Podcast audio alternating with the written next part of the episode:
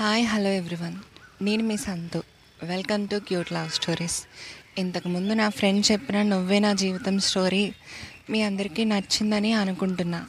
ఇంకా లేట్ చేయకుండా మన కొత్త స్టోరీ అయిన తొలి ప్రేమ స్టోరీని స్టార్ట్ చేసేద్దాం.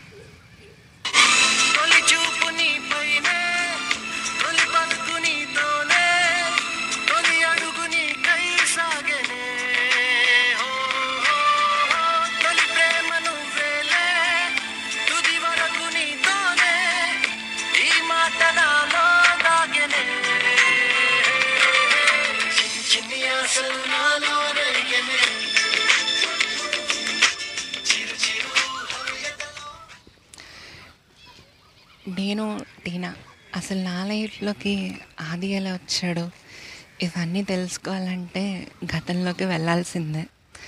అది నేను సెవెంత్ చదువుతున్నప్పుడు అనుకుంటా. మా ఏరియాకి నేనే గ్యాంగ్ లీడర్.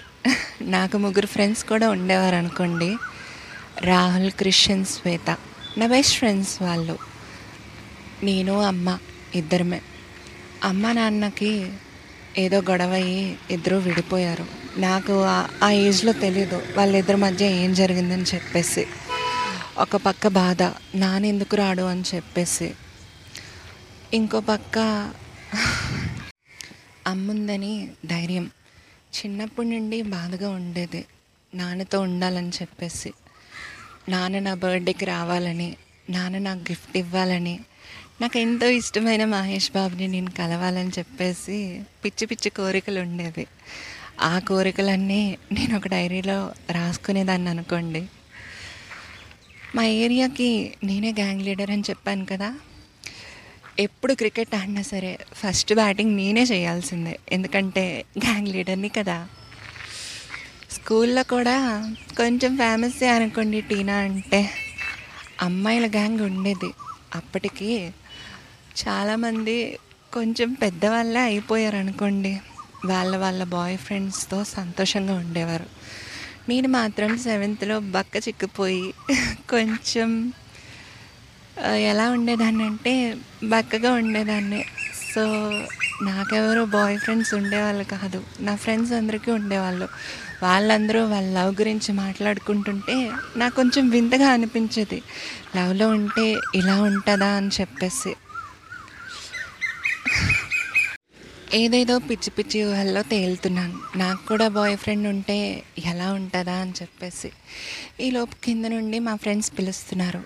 టీనా క్రికెట్ ఆడుతున్నాం రా అని చెప్పేసి. ఇంకా క్రికెట్ అంటే ఫస్ట్ నేనే ఉండాలి కదా మరి. పరిగెట్టుకుంటూ లిఫ్ట్ దగ్గరికి వెళ్ళాను. పైనుండి లిఫ్ట్ వస్తుంది. లిఫ్ట్లో ఒక అబ్బాయి. ఏదో ఆకాశంలో నుండి ఏంజల్ దిగుతున్నట్టు అనిపించింది నాకైతే. తనతో పాటు ఇంకో అమ్మాయి ఉంది ఒక పెద్ద అతను ఉన్నాడు. మేబీ వాళ్ళ ఫాదర్ సిస్టర్ అయి ఉండొచ్చేమో అనుకున్నాను. నేను కూడా లిఫ్ట్ ఎక్కి అందరం కలిసి గ్రౌండ్ ఫ్లోర్కి వెళ్ళిపోయాం. వెళ్తూ వెళ్తూ ఆ అబ్బాయి షూ లేస్ని తొక్కేశాను. వాడు నా కాసి కోపంగా చూశాడు. వీడేంట్రా బాబు? ఇలా చూస్తున్నాడు అనుకున్నాను. కొంచెం భయం వేసింది అనుకోండి. ఇంకా లేట్ చేయకుండా వెంటనే పరిగెట్టుకుంటూ క్రికెట్ ఆడడానికి వెళ్ళిపోయాను. తర్వాత గేమ్ అయిపోయాక ఇంటికి వెళ్ళేసరికి అమ్మ వంట చేస్తుంది. అమ్మ పేరు రేచల్. కార్డియాలజిస్ట్. నాకు కూడా డాక్టర్ అనుకోండి చిన్నప్పటి నుండి ఆస్తమా అనే ప్రాబ్లంతో బాధపడుతున్నాను. నాకు ఎప్పుడు అలాంటి ప్రాబ్లం వచ్చినా సరే అమ్మ చాలా భయపడిపోతూ ఉంటుంది నాకు ఏమవుతుందా అని చెప్పేసి. ఎంతైనా సరే అమ్మ కదా. అమ్మ దగ్గరికి వెళ్ళి ఏం వండుతున్నావు ఈరోజు? నాకు చాలా ఆకలి వేస్తుందమ్మా త్వరగా ఉండు నాకు తినాలనిపిస్తుంది అంటున్నా. వండుతానులే నీకోటి తెలుసా?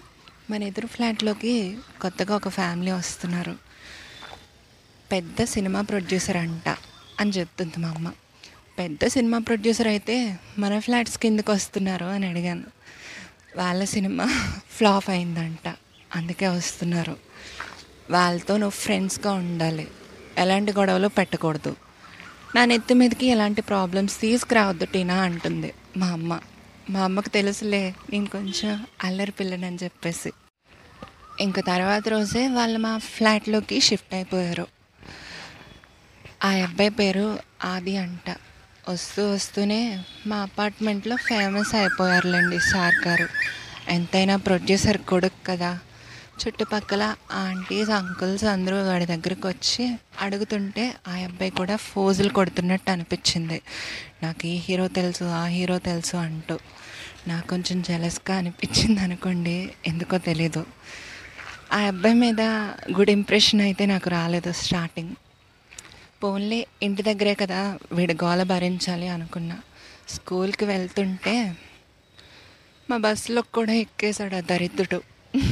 దేవుడా స్కూల్లో కూడా భరించాలా వీడిని? వీడు నా క్లాస్ అవ్వకుండా చూడు స్వామి అనుకున్నాను. కానీ దేవుడు నా మీద పగబట్టేసినట్టు నా క్లాస్లోకి వచ్చి కూర్చున్నాడు ఆ ఆదిత్య. అందరినీ ఏమై చేశాడో ఏంటో కానీ అందరూ వాడి వెంటే తిరుగుతూ ఉండేవారు. స్కూల్లో కూడా బాగా ఫేమస్ అయిపోయాడు ఆదిత్య. నా ముగ్గురు ఫ్రెండ్స్ని కూడా వాడి వైపు లాగేసుకున్నారు. ఎప్పుడు క్రికెట్ ఆడినా సరే నన్ను పిలిచే నా ఫ్రెండ్స్ ఇప్పుడు నన్ను పిలవడం మానేసి ఆదిత్యను పిలుస్తున్నారు. నాకు కొంచెం ఏడుపు వచ్చింది. ఎందుకు దేవుడు ఇలా చేస్తున్నావు? వాడిని ఎందుకు నా లైఫ్లోకి పంపించావు? పంపిస్తే పంపించావు. నా ఫ్రెండ్స్ని ఎందుకు నాకు దూరం చేసావు? అని చెప్పేసి బాధపడుతున్నాను. అంతకు మించి ఏం చేయగలను? కానీ నాకు కొంచెం సిగ్గు ఉండాలి కదా. వెళ్ళి వెళ్ళి మళ్ళీ వాళ్ళనే అడిగాను. నేను కూడా ఆడతాను క్రికెట్ అని చెప్పేసి. కానీ ఆ ఈడియట్ కావాలని నా మీదకి బాల్ విసిరాడు. వెంటనే కళ్ళు తిరిగి పడ్డాను. అసలే బక్క ప్రాణిని కదా. కళ్ళు తెరిచి చూస్తే రేఖ అంటే వాళ్ళ ఇంట్లో ఉన్నాను.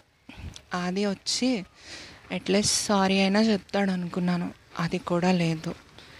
అమ్మ వాళ్ళని తిడుతుంది అనుకుంటే అమ్మ కూడా నన్ను అన్నది. నువ్వు ఆడపిల్లవి. ఇంట్లో ఉండాలి. అయినా నీకెందుకు క్రికెట్ అని చెప్పేసి. బాధగా అనిపించింది. ఏం చేస్తాం? ఇలా ఆ ఈడియట్ నా లైఫ్ని డిస్టర్బ్ చేశాడు. తర్వాత ఏం జరుగుతుందో నెక్స్ట్ పార్ట్లో చెప్తాను. సైనింగ్ ఆఫ్ మీ సంతు.